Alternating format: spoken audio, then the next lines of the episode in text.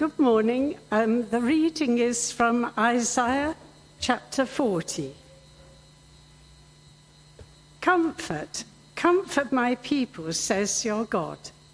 Speak tenderly to Jerusalem and cry to her that her warfare is ended, that her iniquity is pardoned, that she has received from the Lord's hand double for all her sins. A voice cries, in the wilderness, prepare the way of the Lord.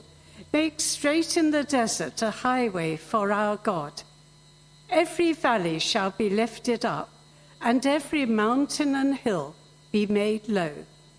The uneven ground shall become level, and the rough places a plain.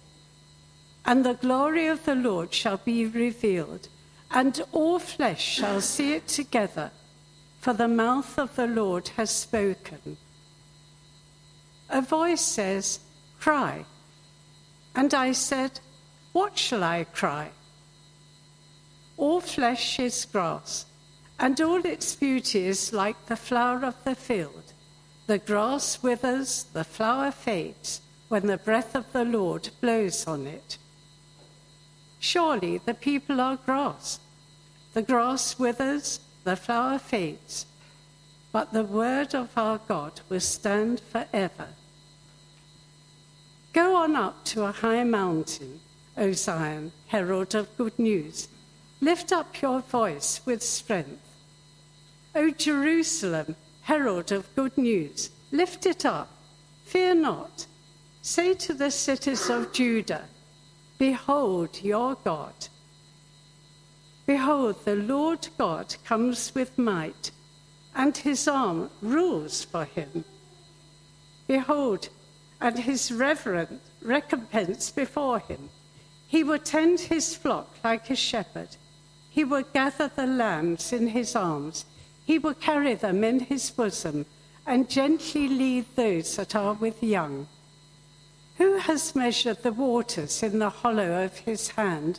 And marked off the heavens with a span, enclosed the dust of the earth in a measure, and weighed the mountains in scales and the hills in a balance.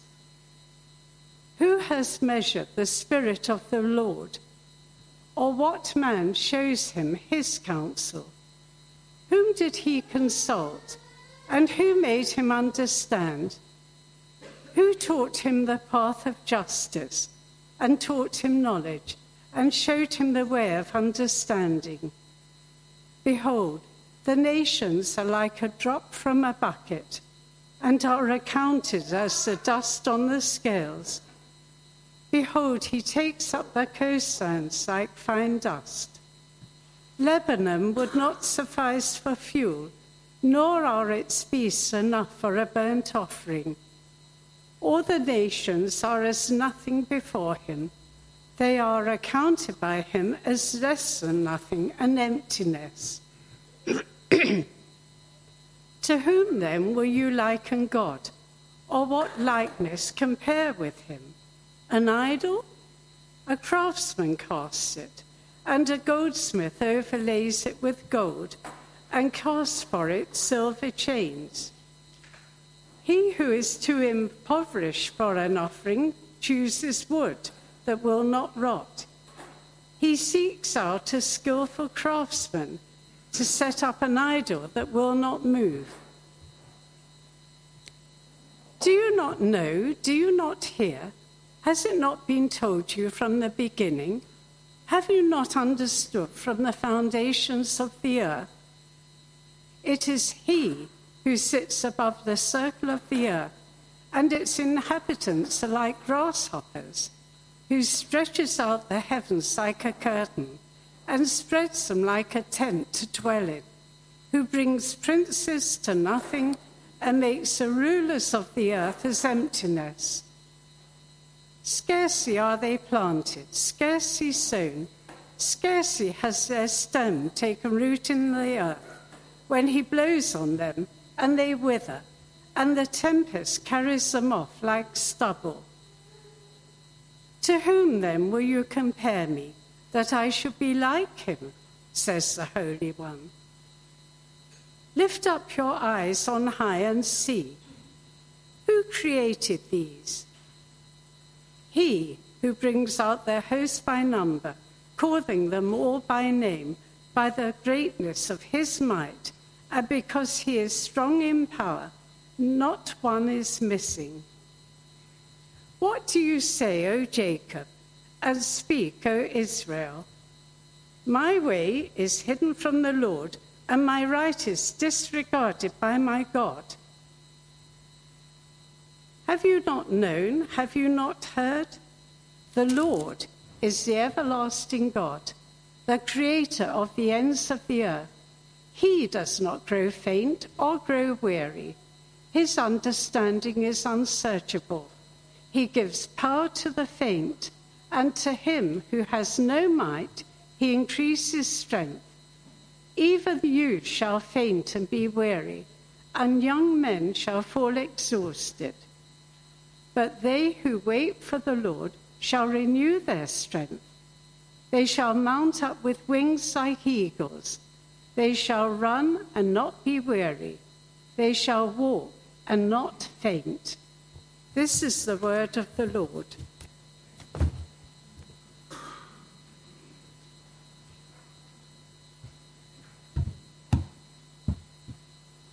Great. I feel a bit like I'm playing pulpit tag with Ben this morning. But we're coming now to the preaching of God's word. It'd be great if you had a Bible open at Isaiah chapter 40. We're starting a new series this morning, beginning of a new term, and over the next nine weeks, we'll be looking at Isaiah chapter 40 to 55 together on Sunday mornings and also in our small groups during the week. It's a great time to join a small group. If you'd like to be part of one, get in touch with us at the office, ask around. I'm sure you'll find someone who's part of a small group already. Or you can hop on our website. We've got a small group finder there that you can make use of. Also, because this is a long section of Scripture, we can't cover all of it in detail during our morning services. There is a reading plan that's available in the foyer at the, um, near the library. And if you grab one of those, there's a short daily reading every day uh, that you can follow through for the next 15 chapters with us over the next nine weeks. It'd be great to grab that. If you're not doing something regular in terms of your Bible reading, maybe that's what you need to give it a kickstart. Uh, the good news is you can tick off today's reading today because we've just done it. Uh, so, just a little push to encourage you to get on board there. I'm going to pray, then let's get into God's word together. Let's pray. Our Lord and our God, we thank you so much for your word, that you reveal yourself to us. And we pray now that as we read it and discuss it and think about what it means, that ultimately, Lord, we might know you in your word. And we pray this in Jesus' name. Amen. I'll ask you a question.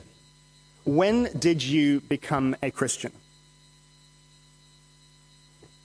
Might have been, um, maybe you were like our kids, we hope for our kids here this morning, maybe it was that you just never knew a day when God wasn't your Father, when Jesus wasn't your Lord and Savior, when the Holy Spirit wasn't your helper and comforter. Or maybe, you know, this is my experience as a young child, you heard the gospel for the first time and you responded in faith in the Lord Jesus. Or maybe it was when you were at university and you heard the gospel and you realized you had to, this was something you wanted to do, that you owned your faith for the first time. Or maybe it was as an adult later in life and suddenly, you know, the, the gospel made sense and you threw your lot in with Jesus. Maybe it was a few years ago, maybe it was in the last few months. When did you become a Christian? But let me tell you, whenever it was, when you became a Christian, something incredible happened. You see, by putting your faith in the Lord Jesus Christ, you were brought into relationship with the God who made the universe and who made you. You were brought into a relationship where you can know Him as your Creator and Father and friend. This is what being a Christian is really all about, friends knowing God in a brand new relationship that's only made possible through the death and resurrection of Jesus. You know, ultimately, becoming a Christian is not about taking on a new moral framework. It's not about politi- political alliances. It's not about religious practices and structures or personal growth or theological constructs or doctrinal tribes or social groups or belief systems. Ultimately, being a Christian is about knowing God and to reduce our Christianity to anything less is a big mistake. So, over the next nine weeks in these 15 chapters, in a well known part of the Bible, we're going to see a God who reveals himself and his character in amazing ways.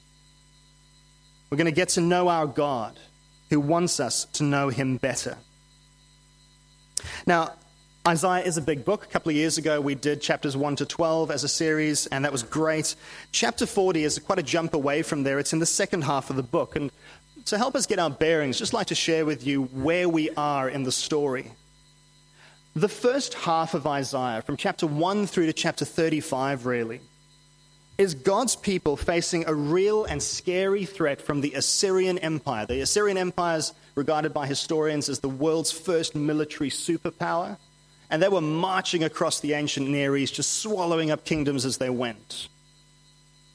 And the northern kingdom of Israel would fall to Assyria in 722 BC. But God spared the southern kingdom of Judah and the city of Jerusalem because King Hezekiah prayed to God that they would be delivered, trusting the promises God had already made to David. And actually, this whole incident of Hezekiah praying when the Assyrians are knocking at the door, that's all recorded for us in Isaiah 36 and 37. But something changes in chapter 38 and 39, where Hezekiah actually becomes proud and he loses faith in God. And God responds by judging Israel's or Judah's sin in the form of an invasion and captivity, not by Assyria, but by Babylon. And this future defeat and exile cast its long shadow over the second half of the book of Isaiah, from chapter 40 all the way through. But thankfully, that's not the whole story. Because while the Lord never pulls punches in regards to his people's sin, the sin that will take them into exile, the tone of this part of the book is very, very different. I wonder if you picked it up as Jean read it. Yes, the exile is in view, but it starts by God saying, Comfort, comfort my people. And as we move through, we're going to hear notes of comfort, of love, of restoration, of faithfulness, and of future grace. Yes, there will be exile, but there'll be joyful return, joyful restoration. And pretty soon, actually, around um, chapter 55, 56, even the return from exile gives way. And it's like one of those, I wonder if you've ever been to the theater, you see those transparent backdrops they put on the stage, and then suddenly it, it goes up, and what's behind was there all the time, but you kind of didn't see it. And so, in a similar way, the exile gives way to something greater behind it.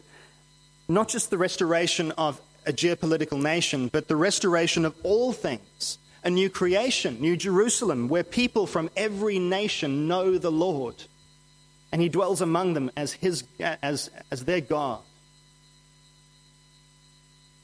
And we discover that this is made possible because of how God works through a very special character that's introduced in these 15 chapters the servant of the Lord.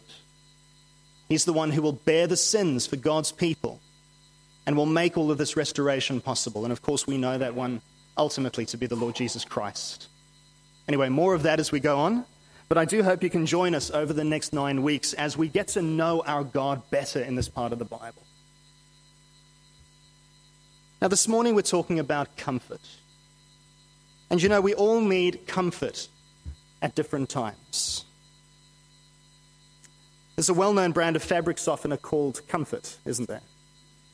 It promises epic fragrance, luxurious softness, super smooth, and next level dazzling. Wow. I don't know if it's quite the comfort I need, but well, there you go. I've got a pair of old moth eaten tracky pants I like to put on at home when I'm wanting to be comfortable. I hope you never have to see me in them. But you know, jokes aside, usually comfort is a deeper need. It's a deeper need than just being comfortable. We usually need comfort when we're hurt or in pain, when we're disappointed or let down by someone, when we're overwhelmed by sorrow, when we've experienced trauma. When we've experienced loss, or, even just when we feel completely worn out. I don't know everyone's story here this morning, but I guess that most of us in this room would know what it means to know a pain that cries out for comfort. For some, it lasts a moment, for others, it lasts a lifetime. When do you most need comfort? It might be right now. Well, it's my great joy to tell you this morning that the God of the Bible is the best comforter that there is. But I don't want to just tell you, I want to show you. And so this morning we're starting where chapter 40 itself starts with God's comfort for his people. And what I'd like to do is show you four grounds for knowing God's comfort in this chapter. Four ways that we can be sure that God's promise of comfort is one we can trust. Now, as I said, it'd be great if you can have a Bible open with you so you can follow along with us. The four headings that are there in the sermon outline in the bulletin, you're welcome to use that to follow along and take notes if you'd like.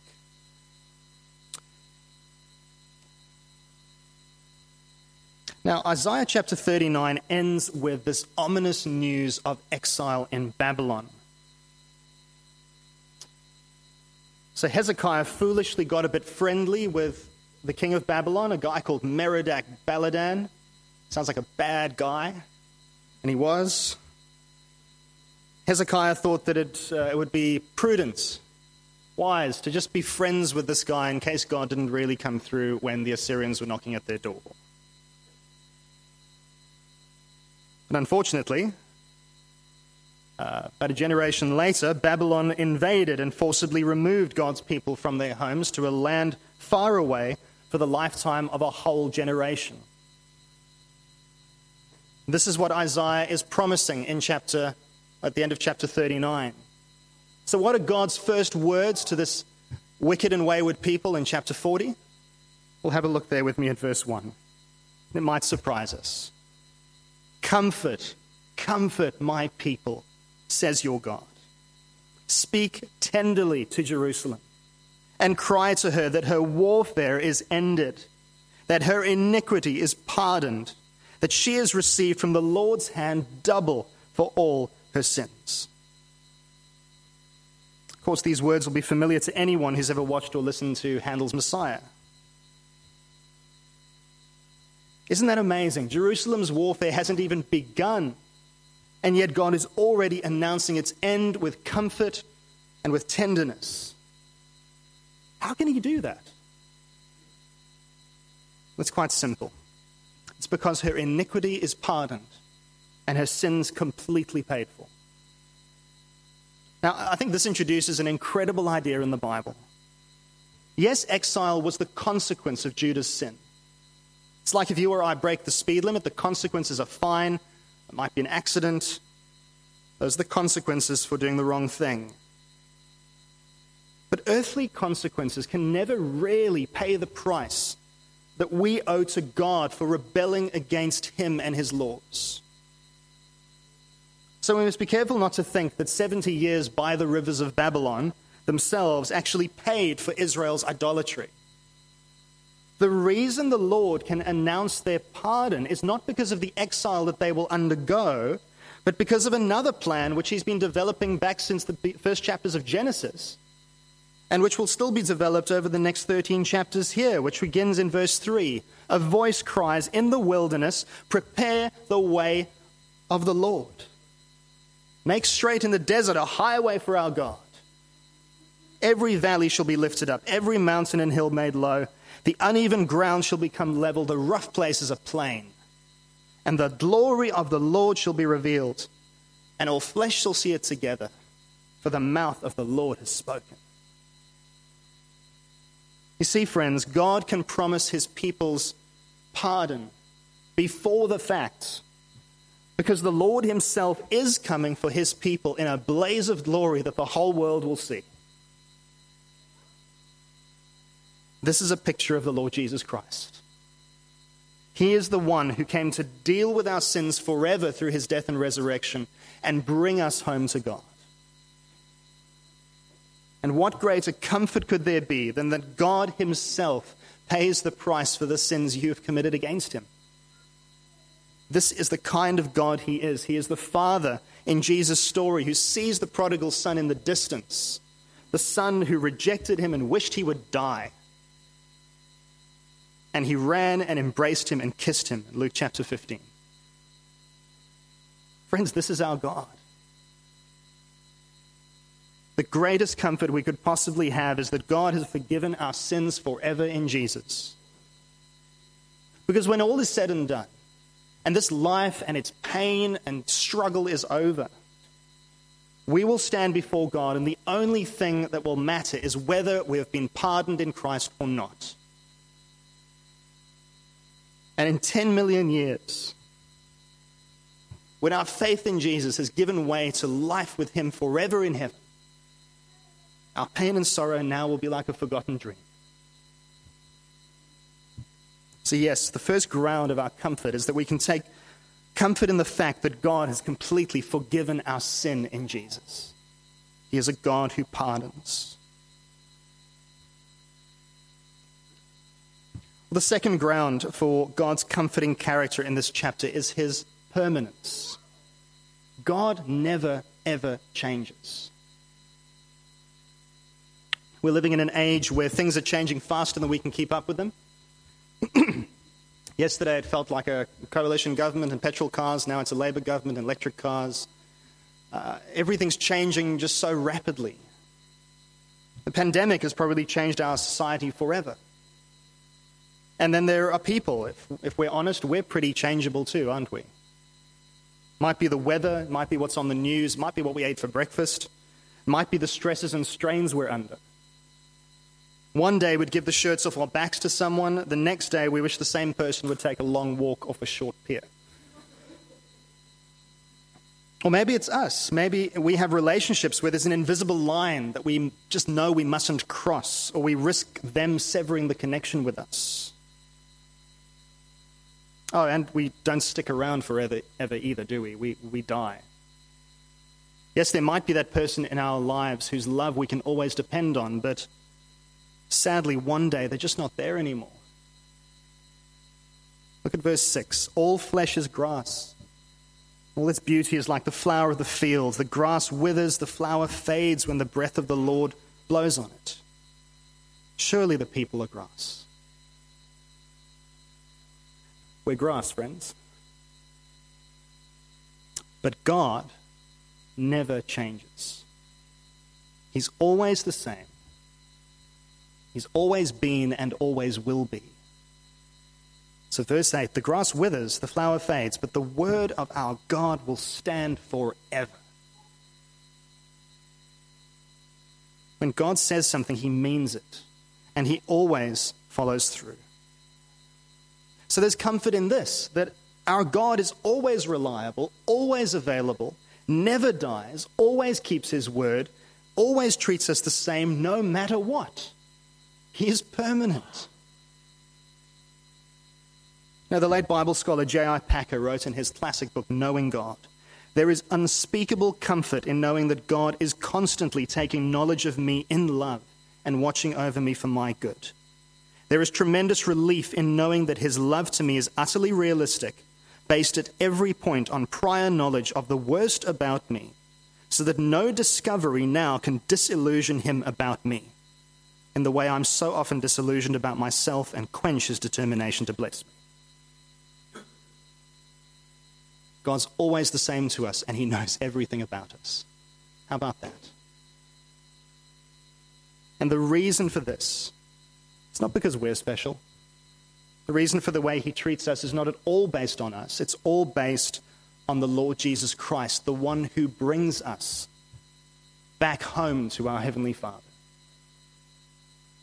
We're reminded in Hebrews chapter 13, verse 8, that Jesus Christ is the same yesterday, today, and forever. And so we can take comfort from the fact that God never changes because Jesus never changes. Thirdly, we can take comfort from God's power. It's no wonder this section begins with an invitation to God's people to hear the good news or the gospel, which is in verse 9 Behold your God.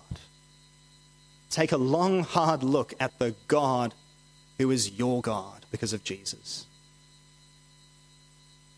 I don't think we often contemplate God enough. That we actually think about what He's really like. He's an amazing God. And so, verse 9 to 26 then kind of reads like a CV of this mighty shepherd God. And just to bear in mind, shepherds in the Bible, they weren't the kind of pale skinned, harp playing sooks that we see in Renaissance paintings. They were strong, tough men who lived their lives outdoors, fought off wild animals. That's a biblical shepherd. And that's the image the Bible uses here to describe God a, a shepherd who powerfully and lovingly cares for and leads his people. Verse 10 and 11. But I wonder if sometimes you feel your pain is too big for God. That's you. Look at verse 12. He can hold the world's oceans in the palm of one hand. He can measure space with his fingers. That's what a span is a hand span. Not only that, he can tell you how much all the dust on earth weighs. Consider that if you think that your problems are too big for God. Or perhaps sometimes you feel your problems are too complicated to even think about bringing to God. If that's you, look at verse 13. Who has measured the Spirit of the Lord? Or what man shows him his counsel? Whom did he consult and who made him understand? Who taught him the path of justice and taught him knowledge and showed him the way of understanding?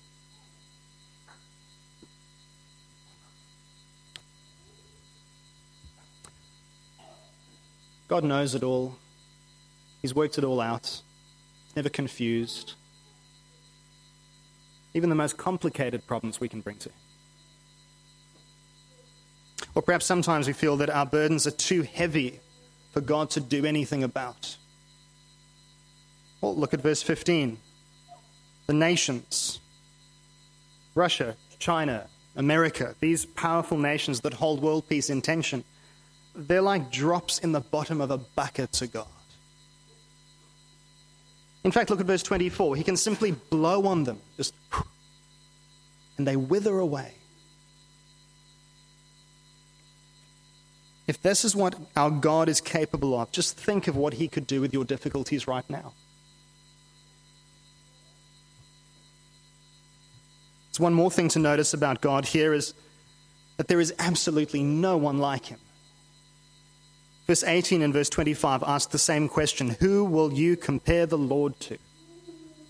It's, it's a rhetorical question, of course, and the answer is no one. There is no competition. And so, one of the mo- most basic comforts for God's people is his incomparable power and majesty. There's nothing he cannot do. Nothing and no one can stand in his way. He's never intimidated, he's never confused, he's never helpless. And he loves you. He loves you. He cares about you. Which helps us move into this final section because it does begin with an understandable concern. If God is so big and so great and so powerful, how could we possibly matter to Him? We're so weak and sinful and foolish and little. Look at verse 27. They were asking the same question Why do you say, O Jacob, and speak, O Israel, my way is hidden from the Lord, my right is disregarded by my God? So we're reminded again what he's like in verse 28. Sometimes we need things repeated so we actually get them. Have you not known? Have you not heard? Our God is the everlasting God, the creator of the ends of the earth. He does not faint or grow weary, his understanding is unsearchable. But then we're told that this majestic and powerful and eternal God is also deeply concerned for his people and willingly provides what they need. He gives power to the faint, verse 29, and to him who has no might, he increases strength. Even youths shall faint and be weary, and young men shall fall exhausted. And they who wait for the Lord shall renew their strength. They shall mount up with wings like eagles. They shall run and not be weary. They shall walk and not be faint.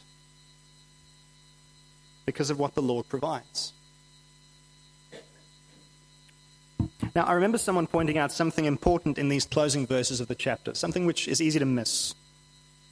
Because we can easily assume that if God is not giving me what I need to soar above my troubles like an eagle, then somehow he is dropping the ball. It's not necessarily so. Yes, sometimes the Lord may give us wings and we can just soar above it all. But at other times, he might provide enough for us just to run with our feet on the ground. And still at other times, he may provide just enough to keep us putting one foot in front of the other, simply walking, moving slowly forward in a straight line, one step at a time. Yes, we're always moving forward because of what God provides. It's always enough, though. The promise is still that those who wait on the Lord shall renew their strength. And we can trust that the everlasting God, the creator of the ends of the earth, will always provide what we need in any situation. And so we can take comfort in the fact that the Lord God Almighty cares about us, that He loves us, and is eager to provide for us. Now, when we experience weariness and sorrow and disappointment and pain, we look for comfort, don't we?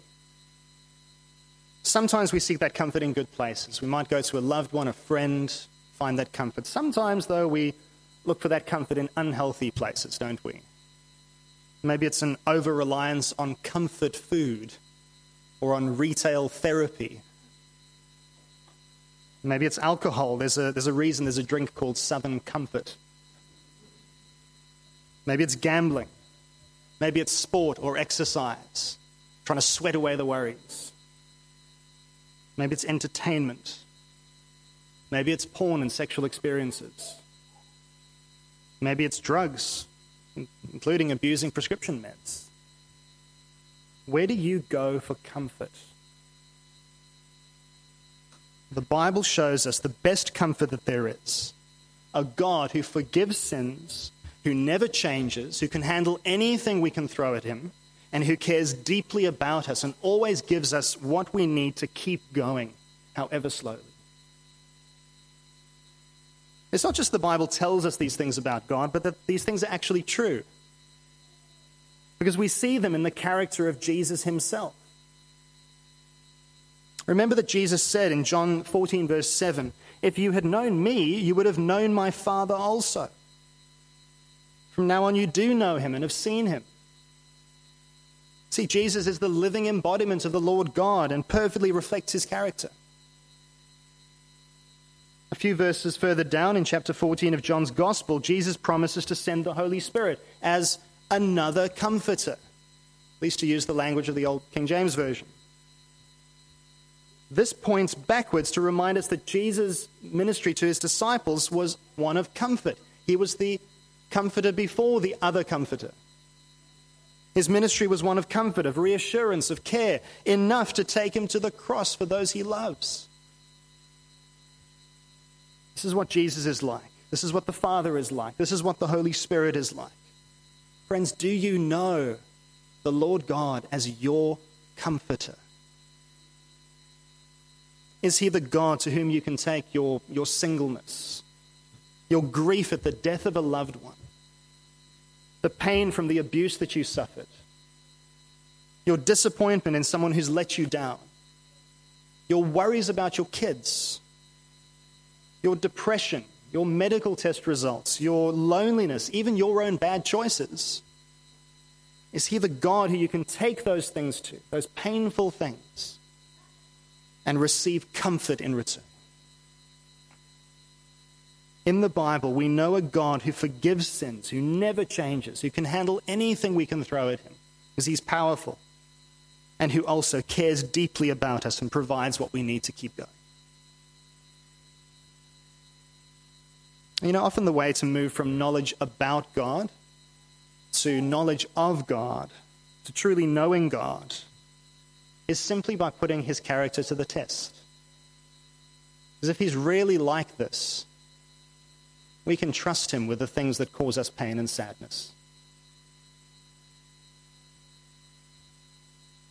Tell God your, your troubles. Ask Him for comfort. The Bible says comfort is one of the things God does best. Whatever, wherever you need comfort, take it to the Lord. Even if your pain and your sorrow is the result of your own sin. Just like it was for God's people. Because He never changes, He still stands with open arms to enfold you in His comfort. Not because of anything special about us, remember, but because of the Lord Jesus Christ. As the book of Hebrews again tells us, because of who Jesus is and what he's done, let us then with confidence draw near to the throne of grace, that we may receive mercy and find grace to help in time of need.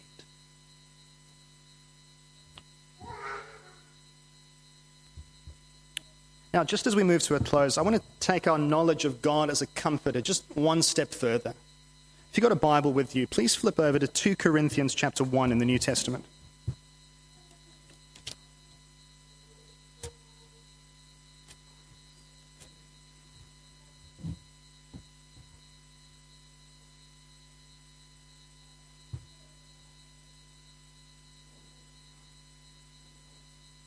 Two Corinthians chapter one.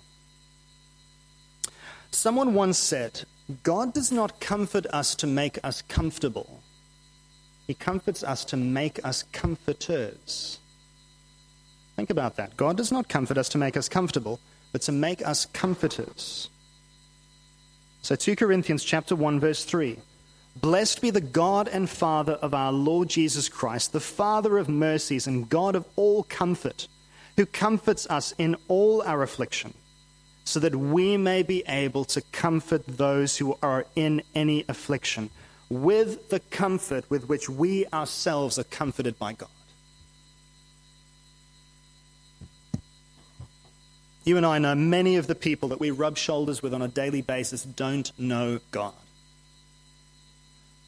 But they know us.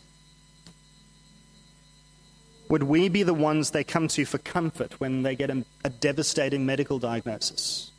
Or when they're at their wits' end about their kids, or when their husband or wife walks out on them?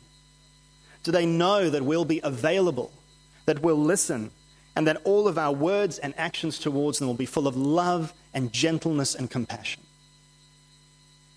Because you know, too often it's easy for Christians to be known as just having a conservative view, or known as weird, or known as kind of always up for an argument about something, or even not to be known at all because Actually, we fear being known.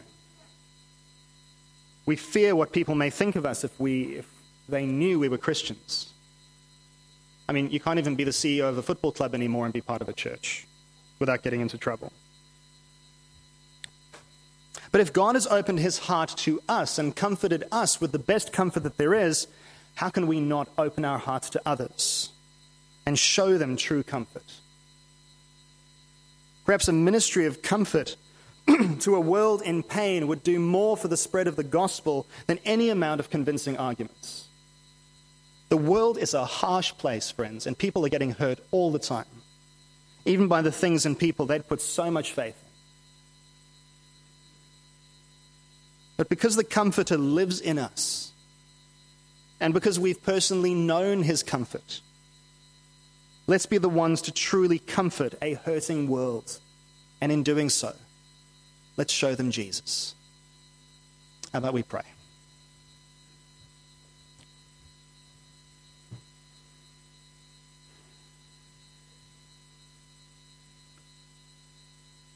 Our Lord and our God, we thank you and praise you that you are so full of love and mercy and care and compassion and comfort and regard for us. Lord, we thank you that you've proved this supremely in sending Jesus, your beloved Son, to the cross for us. Lord, forgive us, please, for holding your comfort at arm's length. Forgive us for not showing your comfort to the hurting world around us. But Lord, please help us today with the things which cause us sorrow and pain to truly know your comfort. And in doing so, Lord, may we show that comfort to the world around us so that they can see that we know God. We pray this in Jesus' name. Amen. All right, I'm going to call the kids back in from Sunday school before we sing.